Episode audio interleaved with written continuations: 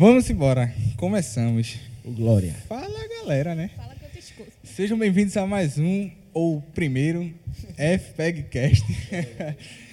É, Estamos aqui, eu, Eurimar, apresentador do FPEGcast, o podcast do FPEG, Poxa. com patente. Chris Line, Tabata e Rodson. Isso aí, garotos. Começamos mais uma vez, e é a primeira vez. Mais uma vez e a É primeira para vez. vocês que não sabem, né, que estão meio que por fora, que não acompanharam aí, talvez os bastidores do FPEG, a gente chegou lá, fez aqui tudinho e vamos começar de novo para você. Por amor ao evangelho. Por amor é mulher. Insistência, né? É. insistência, verdade. insistência. Real, muito amor. Isso aí. Hoje não, Satanás. Not today. Hashtag aí no culto que você bota aí. É, então, começando por Cris. Se apresente, Cris. Se apresente. Toda vez eu fico assim, né? Me apresentar. Então, meu nome é Cris Line. Faço parte do Fogo para essa geração. Sou líder do evangelismo e missões, tanto da igreja quanto do FPEG. Mais alguma coisa, irmão? Currículo vai para Tem a África. currículo. Ah, é, estou indo para a África em junho, glória a Deus. Eita, Glória. Sou formada em recursos humanos E missões. e missões. Idade? 24 anos. Ela olhando pra mim. Por um momento ela esqueceu a É, idade. você chegar no nível, eu Ela é tenho a 25 idade, ela. ou Tabata, 24. quantos anos você tem? Aí eu, eu tenho 25 ou 24, mas é 24, vou fazer 25 esse ano. Tabata. Oi, eu sou Tabata, sou missionária, sou liderada né, de Chris Line e vice-liderança em missões e estou me formando em psicologia. Menina. Currículo. Currículo. é, o currículo é. Tem uma viagem E aí. missões, formada em missões. Não, Missologia. Tem algumas viagens, É, da né? escola que fez. Fiz a escola de evangelismo né, do, do FPEG também, já fiz algumas viagens missionárias, Peru, Chile, Nordeste, São Paulo, Quem lugares. só foi para Carpina, hein? Não, eu fui pra Poço do Boi. Beleza, a próxima. Depois pra. Malhada, pra Pitadinha. Enfim. Meu nome é Hudson, eu faço parte da coordenação dos adolescentes e o meu currículo, a minha formação é em pintura, em rolinho, né? É. É em pincel. E é isso aí. Então vamos começar, né? É, queria saber, principalmente de Tabata e dos demais também, uma visão que vocês têm. Né? O tema que a gente vai tratar hoje aqui é unidade. E um, dos temas principais, vindo né, da, da- do tema unidade, é a fraternidade dentro da igreja. Que é aquele cuidado que a gente tem com, com os irmãos, é aquele cuidado que a gente tem com o parceiro da gente que está ali do lado da gente, nos cultos, no dia a dia. E tudo isso que a gente vem transpassando né, do, no- do dia a dia da gente, de, de- da vida, do- da experiência, da, da ajuda mesmo, né, com, com uma palavra, com o amor, o abraço, essas coisas assim. Então, eu queria saber de vocês, o que vocês acham da, da fraternidade na igreja, qual a importância disso para mim, como irmão de Hudson, como irmão de Tabata, como irmão de Cris, qual a importância de eu ter esse tipo de sentimento né, no- com o outro. Dissertem. Discorra sobre isso. Explique sua resposta.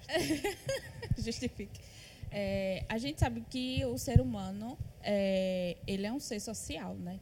O que significa dizer que nós fomos feitos para viver em sociedade, né? Então a unidade, né, para a psicologia, ela tem esse poder de fortalecer uns aos outros, né? Quando eu me disponibilizo a estar junto do meu irmão, quando eu me disponibilizo a, a fazer parte mesmo da vida dele, eu estou dando força para ele, né? Então nós precisamos viver em unidade. Nós fomos feitos para viver realmente em unidade e porque a gente também é um ser biológico e psíquico e social. Uhum. Então é importante a gente estar junto. Eu, eu acho também. Eu acho. um, um ponto importante que tu falou, a gente até na outra vez conversou, que foi justamente essa questão do psico, do, do, do ser. Biopsicossocial. É isso aí. Essa. Explica, tipo, com, com a maior profundidade, do, da minha necessidade de entender essas três. é- são três? É, é esferas, né? tríade. É. essas três esferas, né? Do mesmo jeito que a gente entende, né? Corpo, alma e espírito, que isso vai trazer uma claridade para a gente dentro do Evangelho, até mesmo no- no- na questão de entender o, o, o outro, mas essas três esferas, explica profundo, com todo o teu conhecimento de psicólogo. Todos Nos dá a consulta que tu aqui. prometeu de graça aí. Então, para a ciência, né, nós somos um ser biopsicossocial, que significa dizer que nós somos um ser biológico, né? Nós temos carne, somos feitos de uma neuroanatomia. Somos um ser psicológico, porque nós temos uma psique, ou seja, nós temos a mente, nós temos a alma. E nós somos um ser social, porque nós fomos feitos para conviver juntos, né? Para habitar juntos.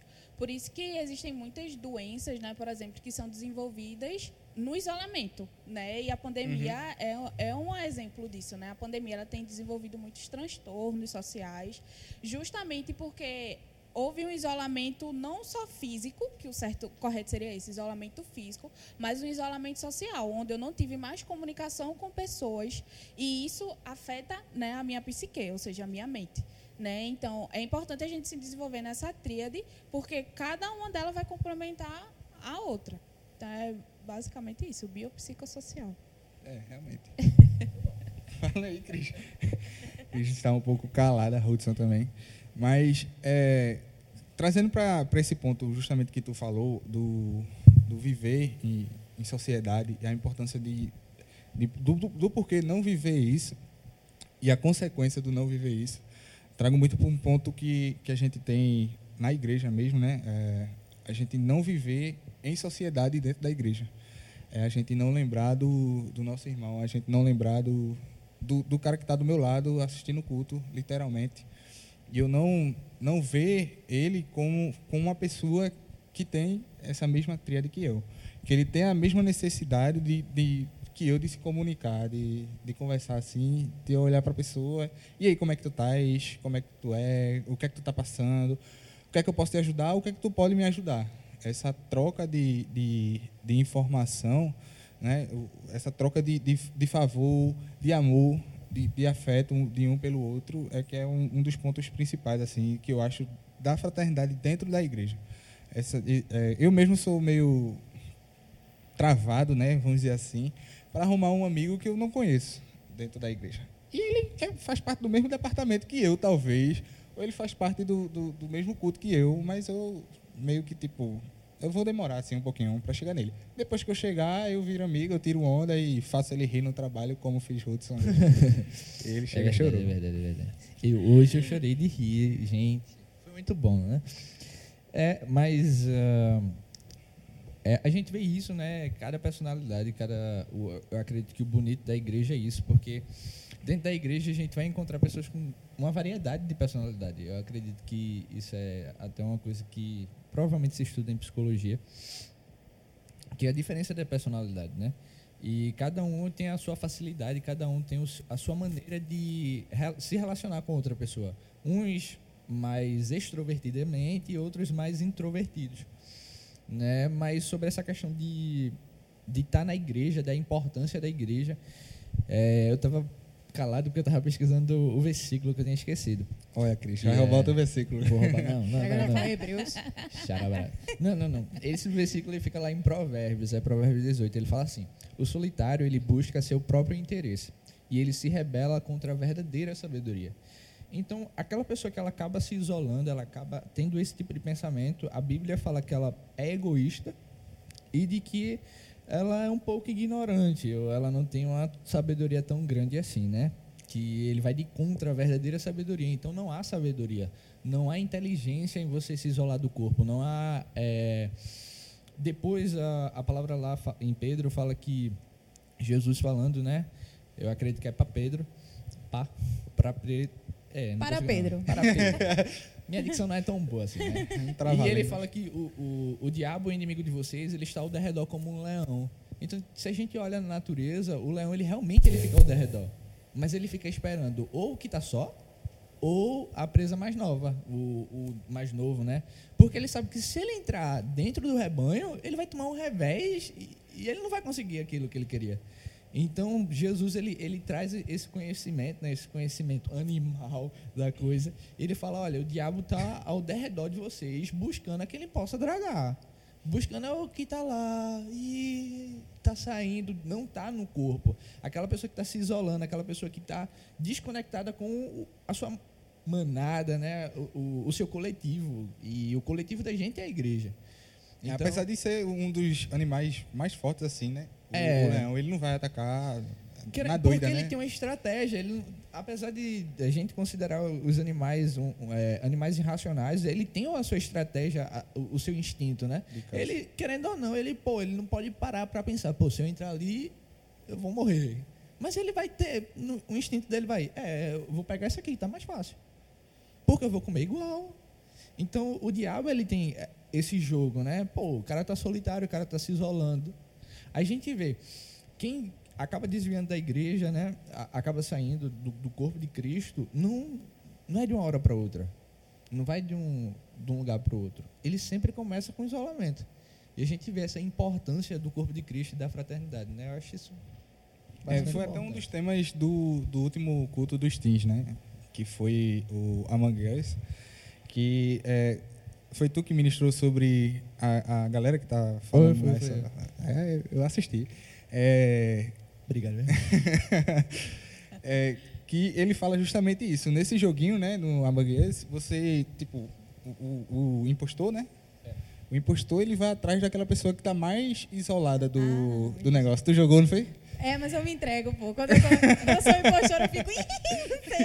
Minha irmã fica. Não sabe, não sabe fingir. Verdade, é, tem a parte que aparece, né? Você é um impostor. Aí a gente, na, no meeting, né?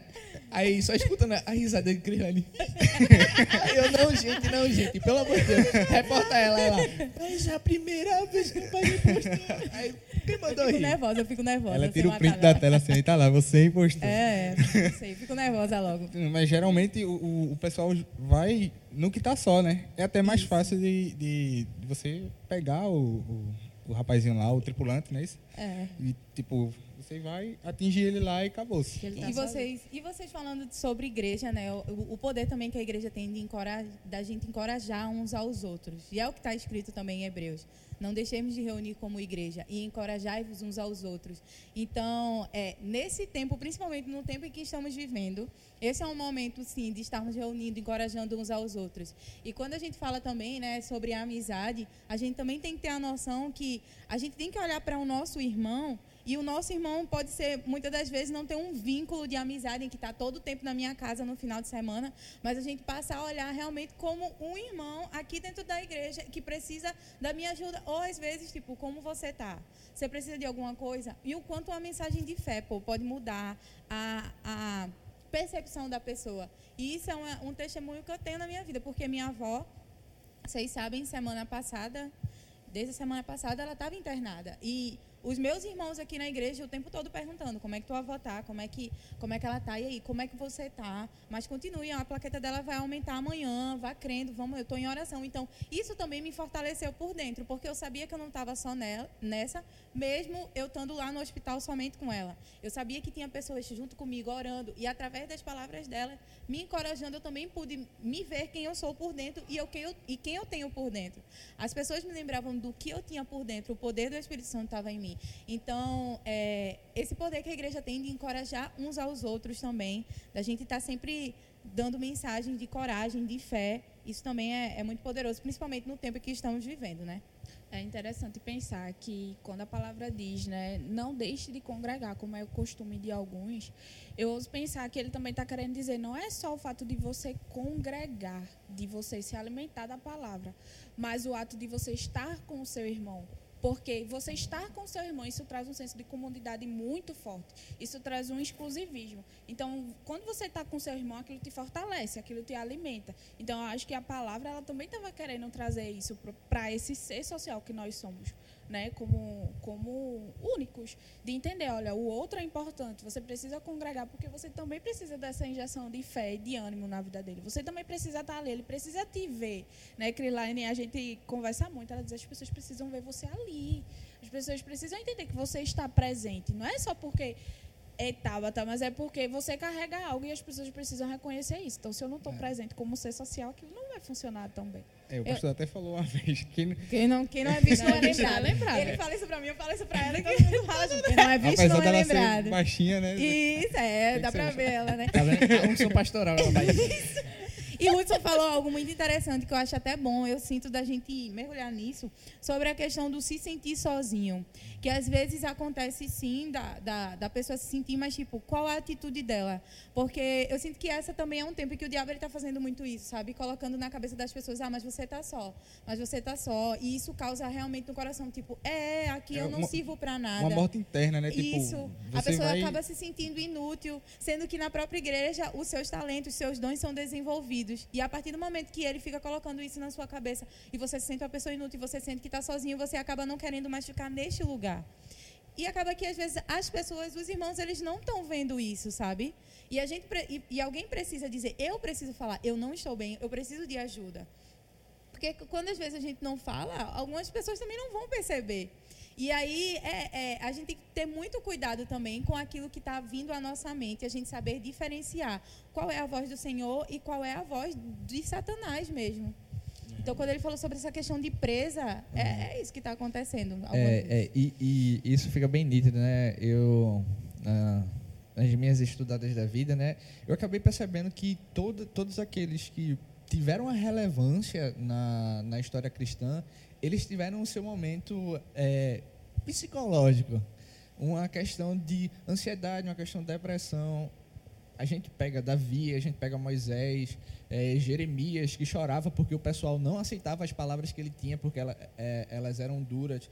Então, a gente pega essa questão do querer ser aceito e a questão de Davi, ele fala: Minha alma está amargurada até a morte. E Elias, Elias que disse, eu sou o único que está sofrendo, sabe? e Deus pede pra, lembrando. pra Jó, morrer, né? e ele: Não, agora pode me Não. matar. E, Jó, né, que estava também com a questão física. Então, né, a, a gente sempre. Essa questão, tá, eu vou até perguntar sobre a questão da depressão. Tem esse sentimento também de se, se sentir só?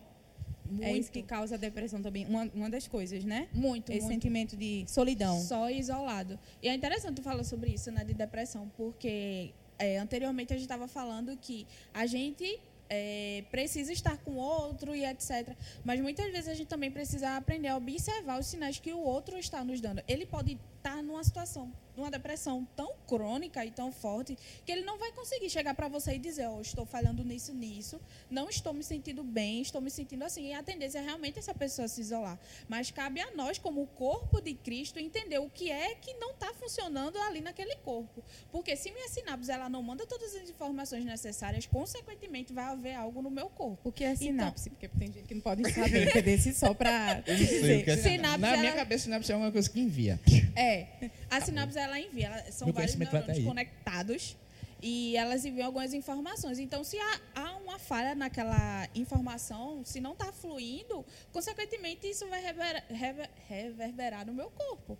Então, eu, como corpo de Cristo também, eu preciso entender, observar o meu irmão. O que é que está acontecendo com aquela pessoa? Aquela pessoa ela vai mandar sinais. A depressão ela não começa da noite para o dia, um transtorno de ansiedade não começa da noite para o dia. Existem sinais. E a gente precisa começar a observar essas pessoas. E às vezes as pessoas nem sabem, né, que estão. Porque Não eu já, já vi, assim, casos que, por exemplo, minha mãe, ela passou por, por um período de depressão e ela não sabia que estava com depressão. E foi no notório, assim, mulher reclamando que só, velho. Que, que, oh, peraí, manhã. Era tipo, joga a sacola ali, aí eu não joguei naquela hora ali que ela falou. Ela já começava a reclamar e tal. E depois de um tempo, eu não sei se isso tem um, um conceito, mas ela me explicou que isso também fazia parte do, do, do quadro que ela estava, né? Ela ficou meio que tipo, ó, eu estava fazendo isso porque eu estava ficando estressada muito rápido, eu estava sentindo falta disso, estava sentindo falta daquilo e tal. Ela descobriu o, o, da onde veio a depressão e a partir daí começou a se curar. Mas ela não sabia, mesmo já tendo. E eu também não consegui identificar, como tu me falou. né? É minha mãe. Então, tipo, tá do meu Mas eu lado acho que a ali. maioria não percebe no começo, né? Eu falo, eu já tive, eu fui perceber que eu estava com crise de ansiedade quando estava no nível muito hard mesmo, mas no começo eu pensei que era meninice.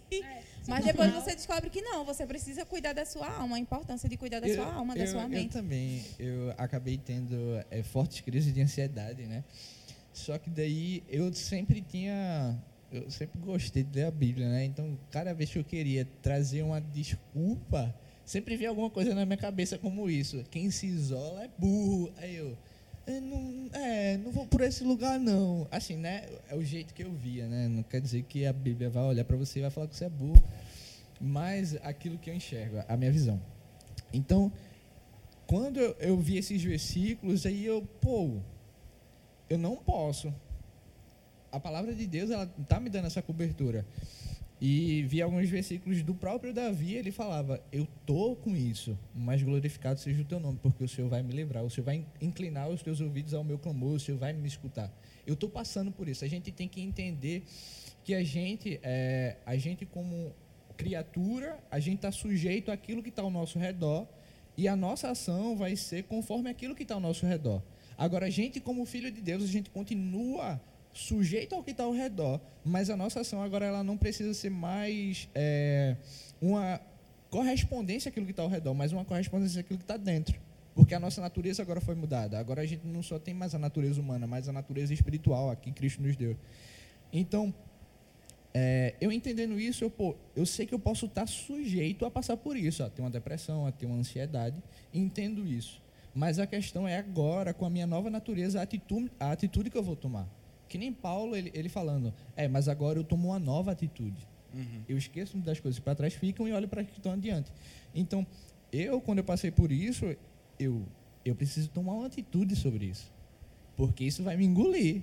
É. E quando você quando você está passando pela crise de ansiedade, ela ela pega um medo e para mim era era nítido que ela botava numa lupa uma coisa que era desse tamanho e aí eu chegava e um dia eu, pô, vou te botar do lado de Deus. E aí quando eu botei, eu. Nossa, mas é desse tamanho porque eu tô passando por esse medo, porque eu tô Você ansioso. Tá dentro, né, daquela realidade. Uhum, mas aí depois que eu comecei a enxergar aquilo, eu não.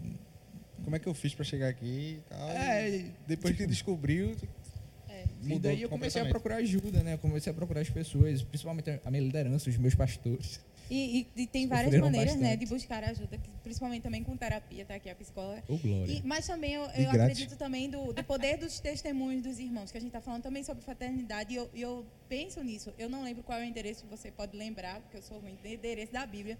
Mas tem uma parte da importância da gente testemunhar para os nossos irmãos, porque ele pode estar tá passando pelo. Ele pode já ter passado pela mesma coisa e o testemunho dele também vai me ajudar, né? Então isso é também muito importante a gente estar tá falando isso a gente não olhar a, a, eu acho que essa pessoa não passa e eu sou errado, então eu não vou a, abrir do que eu estou passando porque isso vai parecer com que eu seja fraco ou uhum. que eu seja fraca. Eu não, é, eu não quero ser fraco para os outros, né? Isso. E aí eu quero ser o, o, espiritual da vida, só que. Se eu me mostrar ser forte, ele vai pensar que eu sou forte, ele vai querer é. ser como eu e vai querer uhum. ser forte. Só que ele já está fraco. Isso. Ele, é. ele tá, tá, na situação de fraco. Eu não posso querer ser forte e acabar. Fragilizando ainda até, mais ele. E, tipo, uma, até o que me ajudou a sair disso foi pessoas que, é, que são, para mim, referências e chegaram. Eu já passei por isso. Já aconteceu isso, exatamente o que você está falando, já aconteceu. Saber que pode e, passar e, isso, uh, né? E, e, pô, ter a consciência de que, pô, o cara tá ali, o cara hoje é outra coisa, ele tá forte e ele já passou por isso. Então, me dava uma tranquilidade, porque, primeiro, ele sabe como sair, porque ele já saiu. E outra, é, eu não vou perder tudo. Ele chegou até ali, então eu vou poder chegar, se eu estou passando por isso ou não. Eu vou sair disso, porque muitas vezes, quando a pessoa está passando por isso, ela tem uma visão pessimista de si mesma. Ah, eu não vou muito longe, eu não vou fazer isso, eu não vou. Mas aí, eu, pô, pessoas que passaram por isso chegaram no lugar que eu quero chegar. É. E eu acho interessante porque é, não só na psicologia mostra que a gente precisa uns dos outros, mas a palavra também mostra o quanto precisamos um dos outros, desde a criação, quando Deus ele cria tudo em conjunto, tudo em família, e Jesus morreu para que nos tornássemos família também. Então, já daí a gente dá para ver a importância da unidade, da, da família, do corpo em si, a gente olhando com o olhar de dentro, né? Que a própria palavra também já, já diz isso. Jesus ele precisou dos discípulos, então quem somos nós para achar que a gente consegue fazer tudo sozinho, né? Realmente. Tu quer falar alguma coisa? É, eu ia falar que nós não somos seres exclusivos, né? Muitas vezes a gente pensa que aquele sofrimento está inerente só ali, tá só ali pra gente. Foi só eu é que peguei o ônibus. É, é eu tô aqui sozinho. Eu, ninguém Deus, no mundo sou... se sentiu assim. Tipo, 7 bilhões de pessoas no mundo. Ninguém hum. se sentiu como você algum dia. Mas na ninguém verdade. Ninguém nunca sim. levou uma topada é, pessoa... que nem a minha. É, é. ninguém. É, a, a minha chega, é a Não, pior. já passei por isso. Não, você não sabe pelo que eu tô passando. Eu estou passando por uma coisa muito pior. É. Mas tu nem sabe que o outro passou. Né? Tá até no ruim a gente quer ser melhor que o outro, né? Existe, existe um é ditado que diz assim: a mesma água que amolece a batata endurece o ovo. ele está querendo dizer que todos estamos no mesmo ambiente, a gente pode estar nessa mesma água, mas como aquilo vai te afetar é que vai mudar. Estamos no mesmo, no mesmo oceano, mas em barcos diferentes. Então, cada um vai sentir de uma forma. Mas aquela situação pode já ter acontecido comigo, como foi o caso do exemplo que o Hudson deu, entendeu? Então, quando essa frase ela diz a mesma água que amolece é, a batata endurece o ovo, ele está dizendo, ó, o meu ambiente vai mudar, vai mudar como eu vou corresponder àquilo que está acontecendo. Então, é, Eurimar pode ter tido uma criação que é aquilo que vai dar para ele mais aparatos psíquicos para ele passar por uma situação do que Hudson. Então, Hudson pode estar passando pela mesma situação que você, mas ele ainda vai lidar com aquilo de forma diferente, porque ele não teve o mesmo aparato, talvez familiar, Uau. psicológico, que você teve. Então, a gente às vezes olha para o problema do outro, a gente diz, ah, eu já passei por isso, e tu vai ficar bem. Cara, você não É fácil, né? sabe. É fácil. Você não sabe como. Faz esse, esse negócio aqui e é isso aí. É, o passo a passo que eu fiz foi esse. Vai garantia, de, é, garantia de resultado. E, na verdade, a gente não tem isso, porque cada um tem um ambiente diferente, tem um, uma psique diferente do outro, sabe? Foi estimulada de formas diferentes. Então, a gente não tem como ter resultado diferente, mas a gente entender que tem uma rede de apoio, que são pessoas que dão suporte para a gente, que estão ali segurando a nossa mão e dizendo, olha, eu posso nem imaginar o que você está passando, mas eu estou aqui para passar com você. É isso que, que faz toda a diferença. Porque eu, como psicóloga, vou chegar, chegar a casa na minha clínica que eu, eu não, nunca vou ter passado, mas ó, eu não estou aqui para dizer para você o quanto está doendo isso e nem para te dar uma solução. Eu estou aqui para abrir possibilidades e dizer: estou segurando na sua mão para você passar por isso. E vamos passar por isso juntos. Então, como corpo, acho que é isso que Deus está dizendo. Ó, um vai auxiliar o outro. Estamos aqui passando por coisas juntos, de formas diferentes e formas únicas. Sabe? É, realmente. Ferro afia ferro. Ferro afia ferro. É. O, o, é um ponto. Quer falar? Fala aí. Não, vá, vá, vá não sei ainda. Mas é, o, o, o, complementando assim, né, mais ou menos o que ela está falando, eu acho que o papel principal da gente como igreja é esse aí.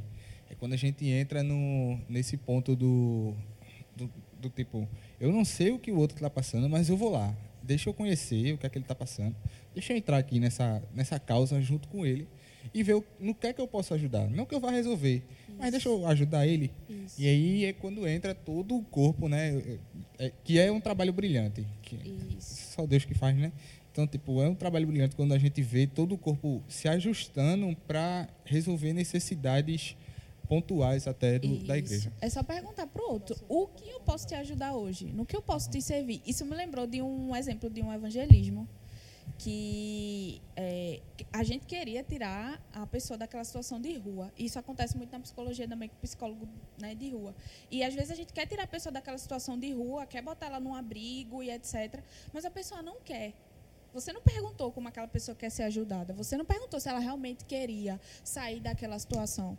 Porque muitas vezes a gente olha e acha que aquilo é ruim para ela, mas na verdade se sentindo bem naquele espaço que ela está. E a gente não pode querer tirar, obrigar uma pessoa a sair dali. Sabe? O que você pode fazer? Como eu posso te ajudar? O que é que você precisa? Às vezes o que aquela pessoa precisa é só de uma garrafa de água. Ela não quer sair daquele ambiente para ela estar confortável ali. Então é muito de eu não entendo a sua dor, mas o que é que eu posso fazer por você? Como eu posso te ajudar? Porque quem sabe da sua dor é você. Eu não posso dizer, ai, ó, tá doendo aqui no meu estômago, Orimar, e querer que Orimar diga como eu estou me sentindo, porque a dor está em mim. Então, uhum. só quem pode falar sobre o que está doendo sou eu. Né? É, eu, eu, Deixa eu só passar para a segunda parte. Ah, é, quem quem está aqui no Culto FPEG, a gente vai parando por aqui, mas o episódio vai sair. Você pode ouvir tudo no YouTube, podcast, SoundCloud, Spotify acompanha a gente lá que vai sair o episódio todinho. O som do Cláudio. é, vamos lá, parte 2. Então, é, eu acredito que quando a gente tem esse tipo de, de pensamento, de tipo, não, vou tirar aquela pessoa da, dali, a gente está pensando mais na gente, no que a gente ia se sentir bem. Pô, se eu tivesse nessa situação, eu preferia estar dentro de casa e eu preferia estar com essa segurança. Eu acredito que é por isso que Jesus ele perguntava: o que, é que você quer que eu lhe faça? Mas o cara tá cego. Não é evidente que ele quer ser curado. Não, mas ele sempre parava aí. O que, é que, é que você quer? Exatamente. Muito bom. Deus estava, então, Jesus estava pronto para ouvir, ele só queria ouvir. É, tipo, o cara vinha. É, é, a gente, se a gente começa a estudar, a gente vai ver que na cultura judaica, o leproso era uma pessoa de marginalidade, ele era uma pessoa que tá, era afastado, eles até é, não podiam é, circular dentro da cidade, né? E aí vem o leproso em direção a Jesus. Se você entende que ele cura, o povo está ali, entende que ele estava curando.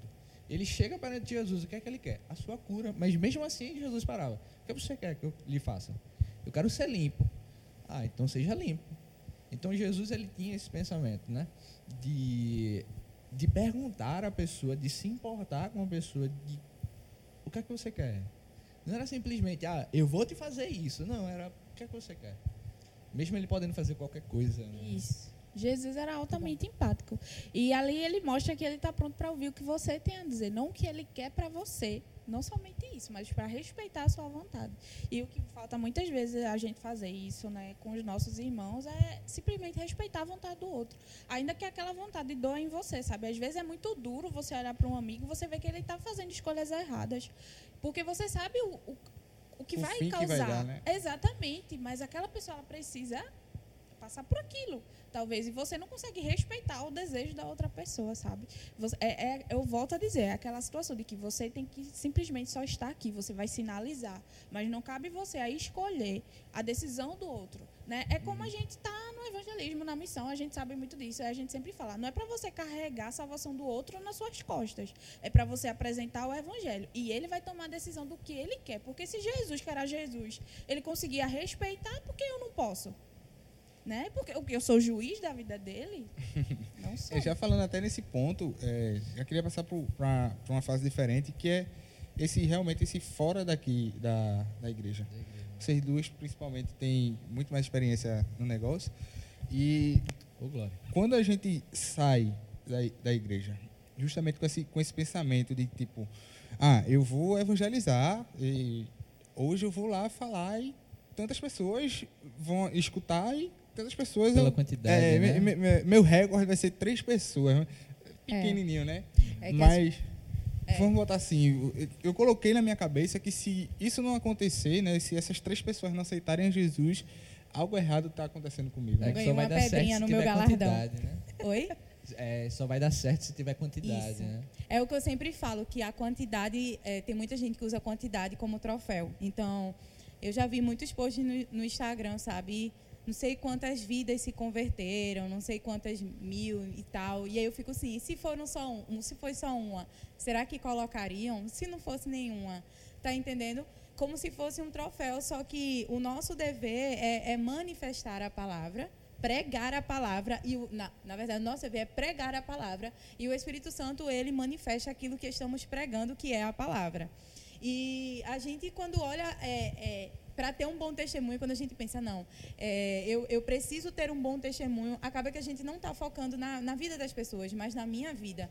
E isso é muito perigoso no evangelismo é o que a gente sempre bate na tecla na escola de evangelismo inclusive façam quem, quem ainda não fez é que ah, ah, o nosso papel é ser cristão. E o que é cristão? Né? É ser cristão no meio onde a gente convive. E o evangelismo ele não tem um dia específico. Então muita gente marca, não, vamos no sábado fazer evangelismo. Cara, mas a sua vida tem que ser uma pregação do evangelho todos os dias.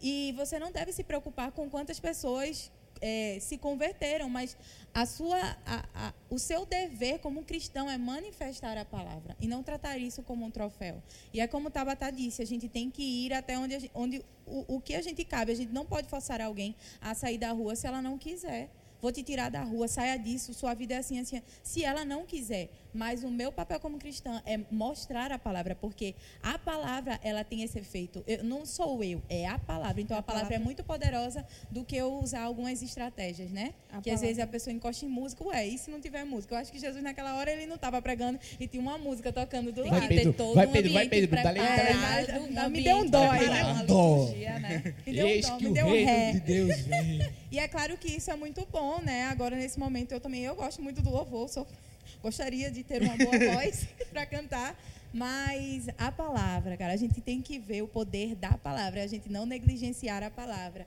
E o poder do Espírito Santo quando pregamos a palavra. É. Nada além disso. Complementando né, isso que Cristo está falando, é, em Romanos 10, 14, diz assim: Como, pois, invocarão aquele em quem não creram? E como crerão naquele de quem não ouviram falar? E como ouvirão se não houver quem pregue? Né? E aqui em Romanos ele fala várias vezes: pregar, falar, falar e pregar. Né? E ele está querendo dizer aqui: ó, só preciso que alguém apresente. Eu eu só preciso que alguém fale. Ele não diz aqui, eu preciso que números se convertam, porque o meu poder só vai estar em você se aquele fulano se converter. E a palavra também fala, né? Uns vão plantar, outros vão colher, outros vão regar. A, a, do, a parábola do semeador Isso. tem uma parte que fala assim: ele planta a semente e ele vai descansar. Ou seja, você plantou a semente e, e, e ele foi dormir. Então é, você planta a semente e descansa. O Espírito Santo, ele faz o resto, né? É crer na palavra o suficiente, aquela palavra que te transformou, que ela também pode transformar outros. É. E por que não? Mas cada um, a, a gente volta para o que estava conversando antes, respeitar o tempo do outro. O tempo do outro não é o seu tempo. Quanto tempo Chris Line descansou? Quanto tempo eu precisei descansar para que aquele encontro, né, ele aflorasse na minha vida? Então, É, eu acredito nessa questão de plantação, é aquilo né, que Paulo fala, um planta, outro rega, e quem dá o crescimento é o é Senhor. o Senhor. Tem, é, eu vi uma notícia que teve uma cruzada evangelística há muito tempo que se converteu uma pessoa. Aí no relatório da cruzada o cara botou cruzada mal sucedida, só uma pessoa converteu. Aí o nome do cidadão, Billy Graham. Billy Graham. Eu já ouvi essa história. Aí eu, mal sucedida, irmão. Isso foi, a- sei lá, tipo, Depende do ponto de vista, né? é, em- em- até 1980 ou 1990 ele tinha viajado por vários países, ele tinha pregado a 180 milhões de pessoas. Ele foi Tipo- considerado tipo o pastor do, do país. É, Assistam, oh, lá vai eu indicar uma coisa, eu gosto. Assistam um documentário de Billy Graham tem no Amazon, Amazon, na Amazon. E, e, tipo, 180 milhões de pessoas é quase a população brasileira inteira. Tipo, e uma pessoa, ah, Vamos fazer não, um foi culto, mal sucedida. Foi mal sucedida. Não, não foi mal sucedida. É. Isso Não também é, traz. não é a quantidade, é a qualidade. É. É por de- isso que tanta gente se frustra em questão. É por isso que tanta gente se frustra em questão de. Tanta, eu já vi muita gente aqui com, com muita vontade de fazer um movimento, fazer um projeto e começa empolgado. Só que às vezes na nossa cabeça é normal, a gente faz um projeto e a gente vê multidões. E aí a gente pensa naquilo. E aí a gente está focando, quando a gente foca muito na, na, na quantidade, isso acaba depois frustrando as pessoas. Por quê? Porque o resultado não é como você imaginou. Quantas vezes eu já fui na integração, ele viu um demoniado, tentou meter a mão na minha cara. Nesse dia, ninguém se converteu. Mas eu fiquei feliz porque eu preguei a palavra. Então, a gente tem que estar focado naquilo que Deus ele falou, instruiu ao nosso coração. E não pelos resultados. Você, nenhum projeto evangelístico deve ser movido pelos resultados de quanto, quantas pessoas se converteram. Mas a- através da palavra e aquilo que Deus ele está direcionando, aí sim ele deve ser movido. E é por isso que tantos projetos se acabam, tanta gente se frustra, porque o resultado que ele esperou não foi como planejado. Como ele queria é, que fosse. É tirar alguém das drogas e ele Uhum. não foi ainda. Sim, mas o teu papel é pregar a palavra. Então você deve estar feliz por ter a oportunidade de estar palavra. pregando a palavra. E é, eu vou deixar você falar, irmão. É, é, esse Glória a versículo que veio na minha cabeça é que quando Jesus ele está com os discípulos, ele vai, ele fala, vai e prega a palavra. Aquele que crê será salvo. O que não crê já está condenado. Mas o que ele diz pra gente é, vai e prega a palavra. Não é vá com o caderninho, anote. Aceitou? Hum, um para a glória de Deus. é, é, é uma joia na minha coroa. Então, a- o nosso dever simplesmente é ir pregar a palavra, seja ela de forma vivida ou seja ela de forma falada, né?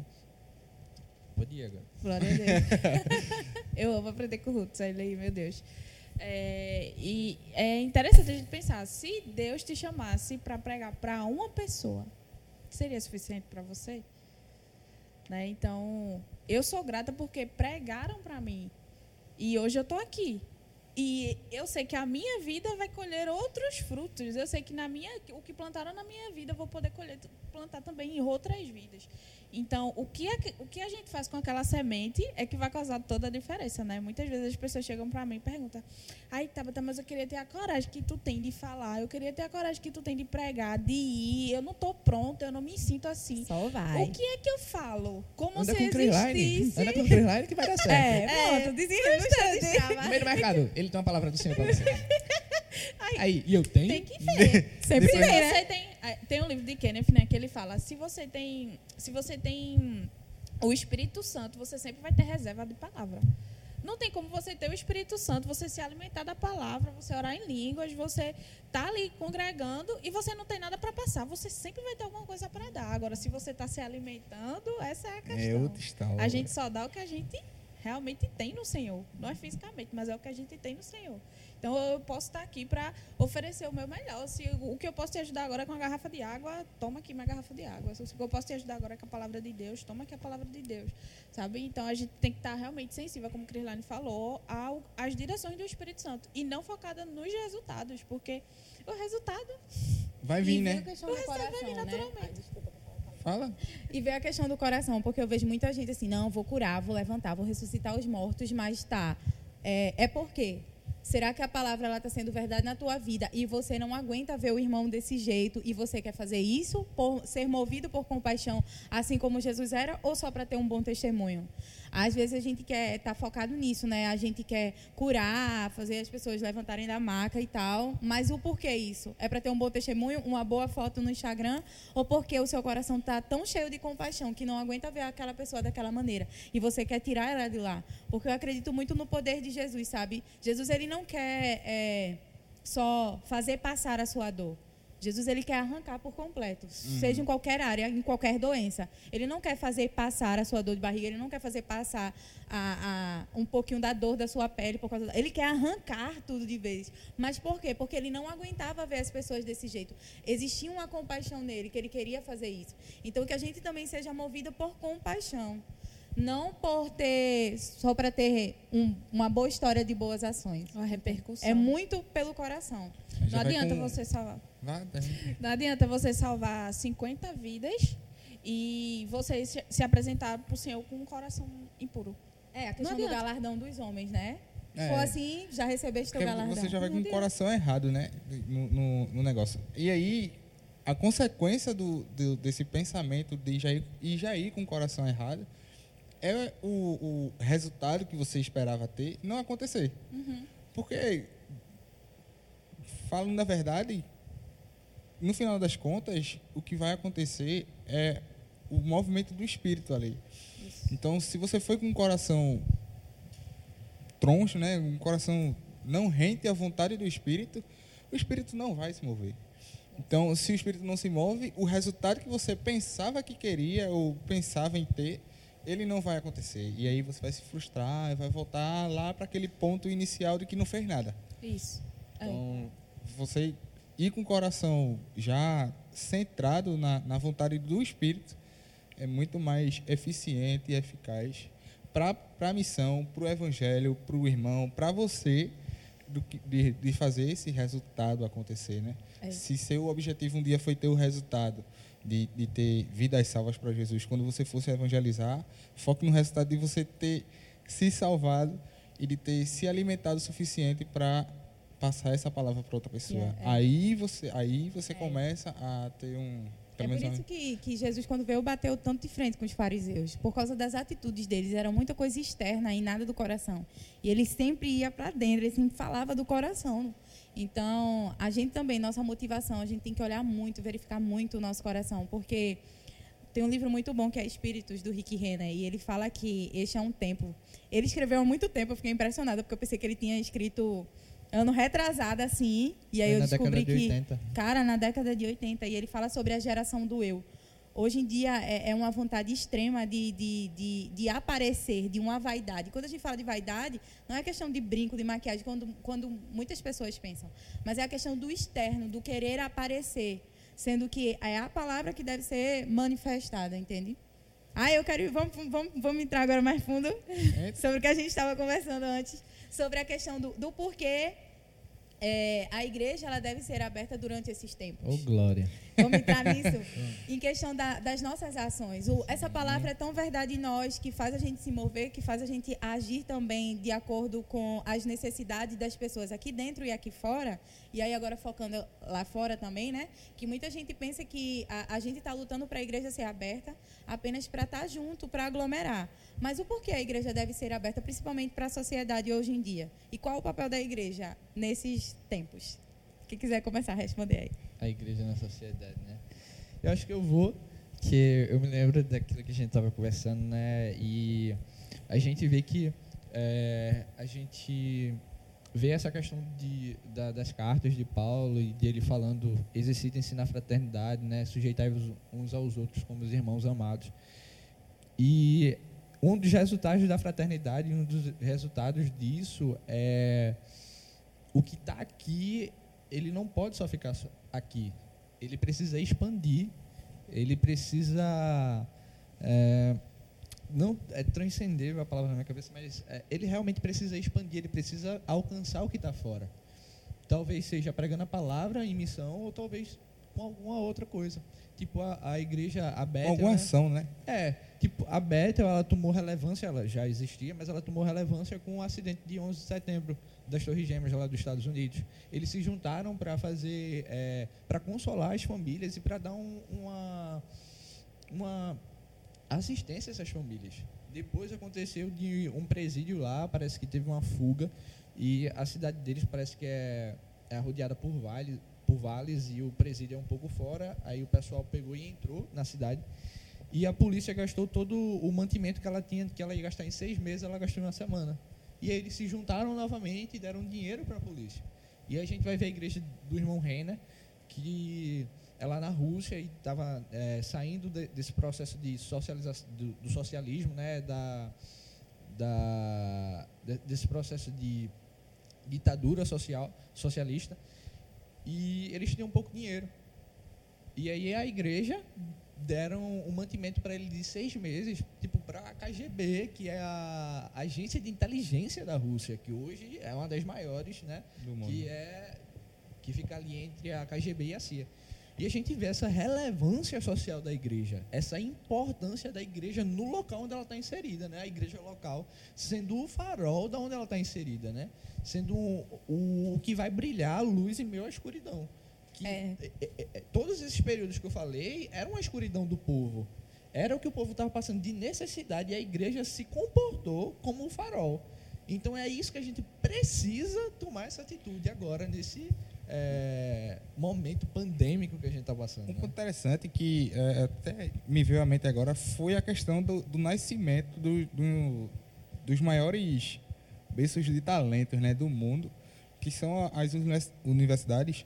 E se você vê, o nascimento das universidades veio de, um, de uma era né, do, do, do iluminismo, né? Então, lá atrás, tá, o pessoal antes disso, né, não era muito aberto à, à, à ciência e tal. E o, o cristianismo trouxe o, o, essa, essa crescente pelo estudo antes da Bíblia e depois até mesmo da ciência e até mesmo da ciência com a Bíblia. E aí nasceu a- as universidades. Se você vê a, a importância da, da, da igreja na época em, em formar um, um, um campo, um, tipo, um- uma nova igreja ali, de uma forma diferente, que iria estudar um pouco mais sobre a ciência, um pouco mais sobre os escritos, e isso trazer um fomento na sociedade em geral em procurar o- a raiz daquilo. E aí a gente chegou na evolução que está hoje, de ter universidade em todos os cantos do mundo, a ciência está como está evoluindo e tudo mais. Mas isso veio, veio um ponto onde a igreja, de certa forma, interferiu no, no, no caminho das coisas. A gente sabe que hoje qualquer pessoa pode, qualquer pessoa, entre aspas, pode abrir uma universidade. Mas tudo isso começou lá atrás, quando né? um, alguns cristãos quiseram pegar a Bíblia assim e vamos estudar isso aqui. Vamos, E é muito importante quando é, verdadeiros cristãos e cheios da palavra ocupam o lugar que foi criado para fazer, né? Hoje em dia é por isso também que, que até a igreja sofre muito, porque muita gente tem usado o nome evangélico para ocupar determinados lugares só pelo nome e fazer várias coisas erradas. Mas é tão bom quando um cristão cheio da palavra e da verdade e cheios do temor do Senhor ocupa o lugar que deveria ser ocupado. E aí a gente fala até da, das sete esferas, que eu, que eu acredito nisso.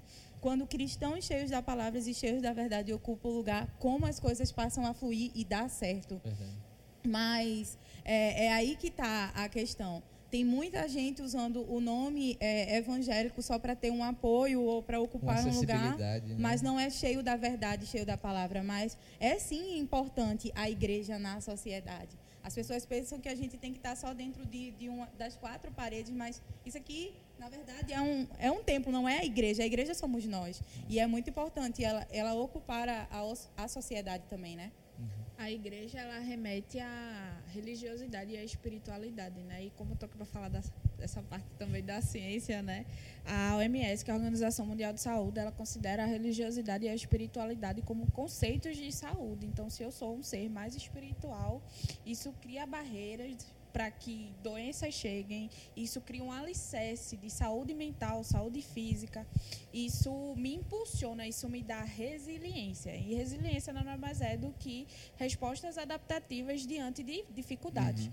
Né? Então, quando eu sou um ser espiritual, quando eu sou esse ser religioso, é, eu consigo ter uma saúde mais 100%, né? o, o mais próximo disso possível. Então, como é importante a gente ter a igreja aberta, porque a igreja ela vai despertar essa área da saúde dentro da gente. Né? Não só para quem está dentro, né? É. Esse é um ponto interessante que até foi a pergunta de Cris. Acho que a igreja ela não vai abrir só para aqueles que já frequentavam antes. Verdade. É, a gente está aberto com todas as restrições e tudo mais, mas é para todo mundo, mesmo quem já frequentava e aqueles que querem ou que querem conhecer ou que acabaram conhecendo do, durante esse período que estava fechado, para vir também e conhecer o que é o templo. Beleza, a gente sabe que a, a, o fora, a ação social da igreja, fora do, das quatro paredes, é super importante.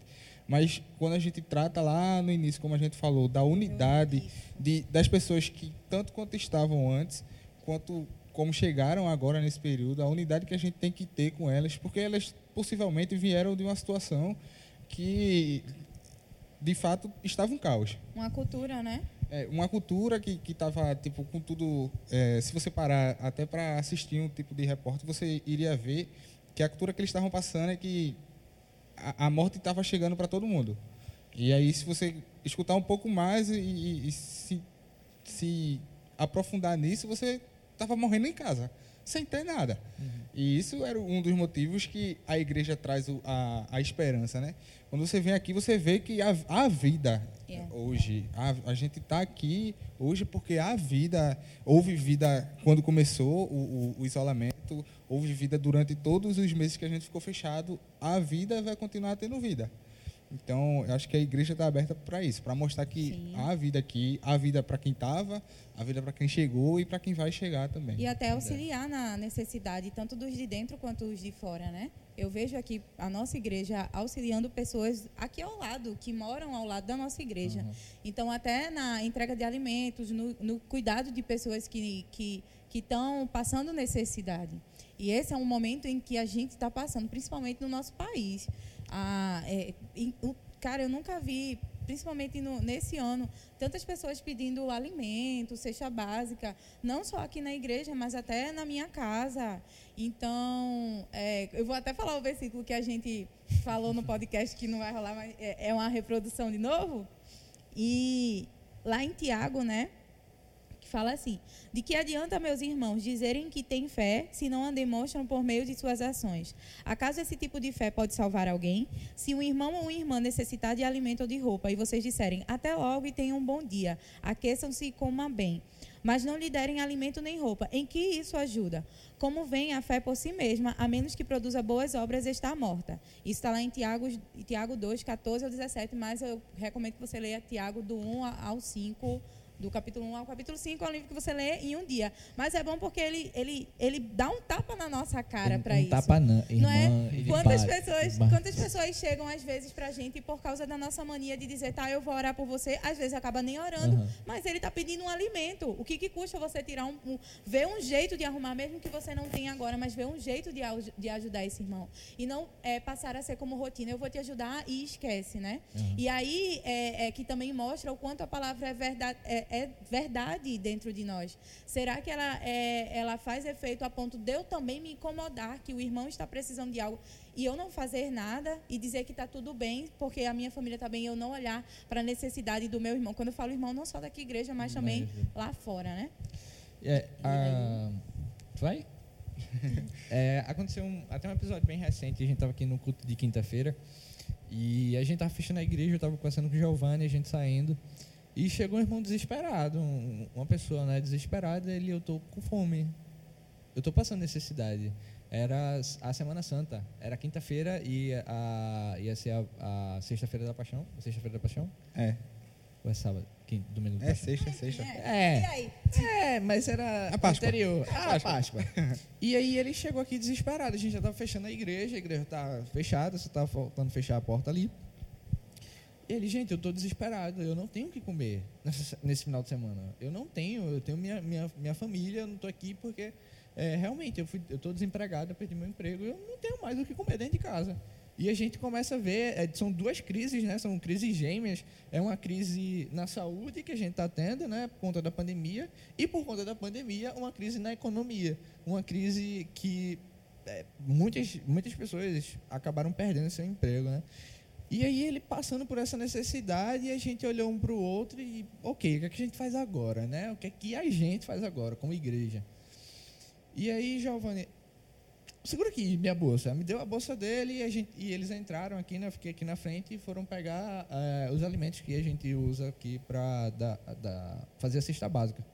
E deu para ele. E ele, pô, aquilo ali foi um alívio tão E olha grande. que legal. É, é até só um ponto naquilo que tu está dizendo. Foi uma pessoa de fora, né? Vamos dizer Foi, assim. foi, não foi uma E a gente igreja. vê não. que as pessoas de fora elas já têm isso na consciência. Pô, eu tô passando fome. Onde eu posso ter certeza que alguém vai me ajudar? Na igreja. Na então igreja. imagine se a igreja tivesse fechada. Pá! Entenderam? a Porque questão- a cultura das pessoas já é. Eu sei que na igreja vai ter alguma coisa. Vão Pode me não ter ajudar. nada, mas eles Sim, vão fazer sim. algum jeito de me ajudar. Então imagine se a igreja tivesse fechada nesse tempo onde as pessoas já correm para a igreja, né? É, e uma das questões é que ele foi no mercado que tinha aqui do lado. Ele foi lá e pediu e o pessoal expulsou ele. Então, qual é outro lugar? Tipo, eu vou num lugar que tem comida, e o pessoal me, me expulsa porque pensa que eu sou um mendigo, ou pensa que eu quero assaltar ou roubar. Eu vou na igreja e, tipo, Isso que tem um alimento! Aí, então, tipo, acaba você recebendo um alimento físico e o alimento espiritual, você sendo cuidado. O refrigério, a unção que está sobre a igreja, consegue alcançar aquela pessoa. A gente não pregou para ele, a gente não. Vinha cá, Jesus tem um plano na sua vida, mas a gente auxiliou ele, a gente fez a, a função da igreja social. E a gente Que dá abertura a ele futuramente, se ele quiser vir aqui, pô, foi uma igreja que me ajudou. É. Quando ele tiver, se ele tiver necessitando de outra vez, ou mesmo quando ele estiver bem, ele vai se lembrar. Poxa, aquele pessoal me ajudou. Vou lá fazer uma visita. E ele acaba aceitando Jesus. Pô, E eu vou até puxar já, né? É porque assim, o FPEG, nós do FPEG, a gente já está com um, a gente está com planejamento quando isso rolar de arrecadação de cestas básicas para entregar. Então, se você está ouvindo, pode me procurar. Ou se você é de longe, mas está ouvindo também, pode me pode procurar o Instagram do Fogo para esta geração e dizer que quer ajudar através de um Pix, porque a gente vai estar entregando cesta básica para as pessoas. É, gente, e qualquer alimento, né? Qualquer alimento, alimento. qualquer Há um alimento, quilo é de fuba. Pode mandar, Pode pode, mandar. trazer. A união Fuba- faz a força, né? A gente tá É, falando sobre é. Principalmente, É. eu amo cuscuz. Se não 50 é pra mim. Mas eu sei que é importante para as É, pessoas lá fora verdade. que amam cuscuz Cuidado. também, né? É. Pegando esse ponto de que Hudson estava falando, né? A gente vê como a igreja ela ocupa realmente lugares na sociedade, porque isso que vocês estão falando de entregar alimento é uma ação social. As ONGs também são uma forma de dar Aham. apoio ao governo, ou seja, essa ação social e as ONGs elas vieram para ocupar um lugar que o governo não pode, ou seja, o governo vai até aqui, mas a gente com a ação social e a gente com, com as ONGs, enfim, a gente veio aqui para tapar um buraco, né? Basicamente tapar um buraco governo não não está ocupando. Não consegue, ou, ou pode não quer. Não consegue transformar. Mas é o nosso papel, né? E daí Então- a gente vem para o entendimento que a igreja é essencial. É essencial. Para a espiritualidade, é para a saúde. saúde e para ser é, não ser o braço do governo, né, mas para alcançar aquele que o que o governo não consegue alcançar, mas fazendo aquilo que a gente foi chamado para Pra fazer, que são as fazer. boas obras. Acho que Isso isso aí. Exatamente. É isso aí. É isso aí. Encerrou? Se for, a gente mergulha nisso ainda mais, analisando. Porque realmente, gente, é o irmã papel da gente. A gente vê a importância da Mais igreja. E quando a igreja somos nós, então a gente precisa trabalhar com mais força, ainda principalmente nesses tempos, é, em questão de alimento, como a, como a palavra falou aqui, do que adianta a gente falar da nossa fé, mas com ações a gente não prova isso. Então não adianta a gente estar vendo o, o mundo como está, o Brasil como está, e a gente vir todos os domingos aqui e não fazer nada, só aquecer um banco. E o nosso papel agora é ser resposta aos necessitados. O nosso papel agora é, é ser auxílio quando eles não veem mais saída. Então ele foi no mercado, a gente tem um atacadão aqui ao lado da nossa igreja, ele não conseguiu, então ele veio para a igreja e aqui mesmo que não tivesse, eu garanto que os meninos iam trabalhar para conseguir, porque isso também é evangelho. Quando a gente atende, eles vai lembrar, nunca mais vai esquecer, que a igreja teve esse papel fundamental quando ele mais precisou, né? Quando a gente está no fundo do poço, não só espiritual, mas até no natural, o que precisa, a igreja vem e ajuda. E aqui eu, eu vejo de várias formas, não cabe a mim dizer o testemunho de cada, mas toda semana, todos os dias, eu vejo a minha igreja ajudando uma pessoa, não só de alimentos, mas até de remédio. Então, você que está ouvindo, você que é da nossa igreja, procura aqui, procura a Rosângela, né? Pode me procurar em relação aos jovens do FPEG. O que eu posso ajudar a, a, sociedade? O que eu posso ajudar como igreja? Porque eu sou igreja. Como eu posso ajudar a sociedade agora, nesse momento? O que você está precisando? É alimento, é roupa? E procura, não fica só olhando os noticiários e não fazendo nada, né? É, irmão, a igreja é um lugar de solução. Então, se a gente está aqui, é, a gente pode não ter aqui naquela hora aquela solução que você quer. Mas tenho certeza que Deus vai dar estratégia para todos nós conseguirmos. É isso, é assim que funciona o corpo, né? Então a gente vai estar tá aqui para te atender na necessidade que tu tá. Isso. É para isso que a gente foi feito. Isso. isso. E a gente acaba voltando para o início de tudo, né? A unidade, a unidade e a fraternidade. E é, um dos versículos que eu me lembro é que Paulo está falando, como assim? A orelha não pode dizer, eu não sou olho, então eu não sou parte do corpo. Eu não sou pé, então eu não faço a mão, eu não sou pé, então eu não faço parte do corpo. E, tipo, a questão é, cada um tem a sua função no corpo, o pé tem a sua função, a mão tem a sua função, a orelha tem a sua função e o olho tem a sua função. Se tudo fosse olho, a gente ia enxergar muito bem, mas como é que a gente ia se locomover? Como é que a gente ia poder tocar em outra pessoa? Como é que a gente ia poder alcançar? A questão é, cada membro do corpo ele tem a sua função. E até e Paulo fala isso sobre a, questão até dos chamados, né, sobre os apóstolos, profetas, pastores, evangelistas e mestres. Então, o texto que Tabata leu para mim é, é uma evidência do que ele estava falando no, no, outro livro. É, como ouvirão se não há quem pregue? E como pregarão se não há quem envie? Então, a, tem uma pessoa que vai ser enviada e tem uma pessoa que vai enviar. Se eu não sou a pessoa que, que vai ser enviada, que eu não sou, eu sou a pessoa que precisa investir em outra pessoa para que ela seja enviada. Ô, Glória, ele tá botando é a mão assim para mim. Assim, é. Ô, Glória. Eu, eu lembro. Então, África eu preciso ser participante disso. Por Amém. quê? Porque eu vou ser, é, participar dessa, dessa linha que ele fala. Isso. E como eu virão se não há quem pregue, como pregarão se não há quem envie. É, não, como crerão se não há quem pregue, como pregarão se, se não há quem envie. Então, primeiro uma pessoa envia, a outra vai até aquela pessoa, prega e a outra crê. Eu posso não estar na África, mas se eu ajudar a crise e se eu influenciar, tanto financeiramente ou como até Palavras, oração, tudo é bem-vindo. Eu vou conseguir alcançar a vida dela e a Isso, vida da pessoa que ela conseguia cancelar. E volta para o que Paulo disse para o que a gente está conversando sobre unidade. Ele também fala: suportai-vos uns, uns aos, outros, outros em amor. E quando ele diz suportai-vos, não é dizer eu tenho que te aturar, não é isso. Ele está dizendo dê é suporte, da palavra uhum. suporte, dê suporte ao seu irmão. Então, se o meu papel agora não é ir, o meu papel é enviar. Então, como é que eu posso dar suporte à minha irmã nesse momento? Sim. Isso é dar suporte. Isso é, é tá ali pro outro. Menina. Glória. Glória. É isso mesmo. Atingiu profundamente o meu coração. É isso aí, gente. Profeta com a palavra. Tem uma frase para encerrar, aquela frase lá, que é muito boa. A frase filosófica do final, estamos terminando. É de White, né, Ruth? Frase. De White, é Moody. Dwight. Foi Dwight, é Dwight, eu falo de, mas é Dwight. Dwight Mood. Ele foi um evangelista e ele diz assim: Alguém não envolvido com evangelismo é como um bombeiro que corre para um prédio em chamas apenas para ajeitar o quadro na parede. Então, a gente está vivendo num contexto em que as pessoas estão realmente precisando da, de uma palavra da igreja. E se ela chegar até você e você disser, vou estar tá orando só por você e não fazer mais nada por isso, é como se fosse que você está ajeitando apenas um quadro na parede. E em chamas. Apenas um quadro num prédio em chamas. E que a gente possa entender Assim como a gente levanta a voz para dizer a importância da igreja aberta, assim também deve ser as nossas ações para mostrar o porquê ela deve estar aberta e o porquê a igreja é essencial. Orar é importante, mas oração é oração orar é mais ação. É isso. É agir de acordo com aquilo que você ora. Não é só orar, não é só liberar a palavra, mas é agir de acordo com aquilo que você ora. Com a palavra ah, eu entendi isso agora por conta da palavra, né? Orar, orar e ação. Ah, Deus, a revelação. A revelação chegou. Aleluia. É, e esse texto, né, ele fala realmente dessa a, a, fé morta, né? Eu acredito que até deve ser uma base do qual ele usa para falar isso. Porque a fé, ela ela transforma a gente num ser ativo, num, num sujeito, num indivíduo ativo e não num indivíduo passivo. onde a gente vê o que está acontecendo e, é, Deixa acontecer, né? e canta a música, deixa acontecer naturalmente, e vai, deixa a vida me levar, a vida leva eu. Mas não, a, a fé ela realmente leva a gente para um lugar de atividade, de atividade de boas obras, né? A- a- Esse, é, essas obras que ele fala de, de fazer boas obras, de fazer aquilo que a gente foi chamado para fazer, né? A nossa oração deve ser que a gente seja realmente cooperadores do reino de Deus, né? Do John Wesley ele fala um pouco sobre isso.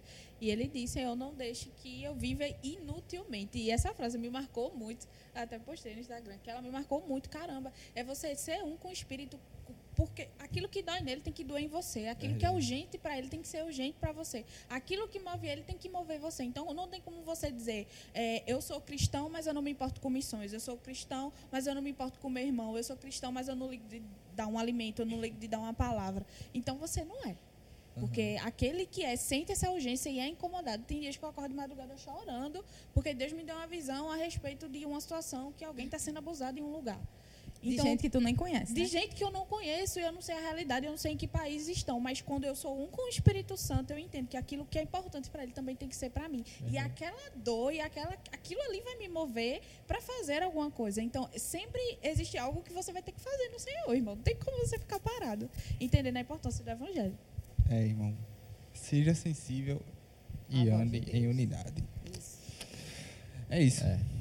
Para encontrar Cris no Instagram, É Cris Pantaleão e um underlinezinho.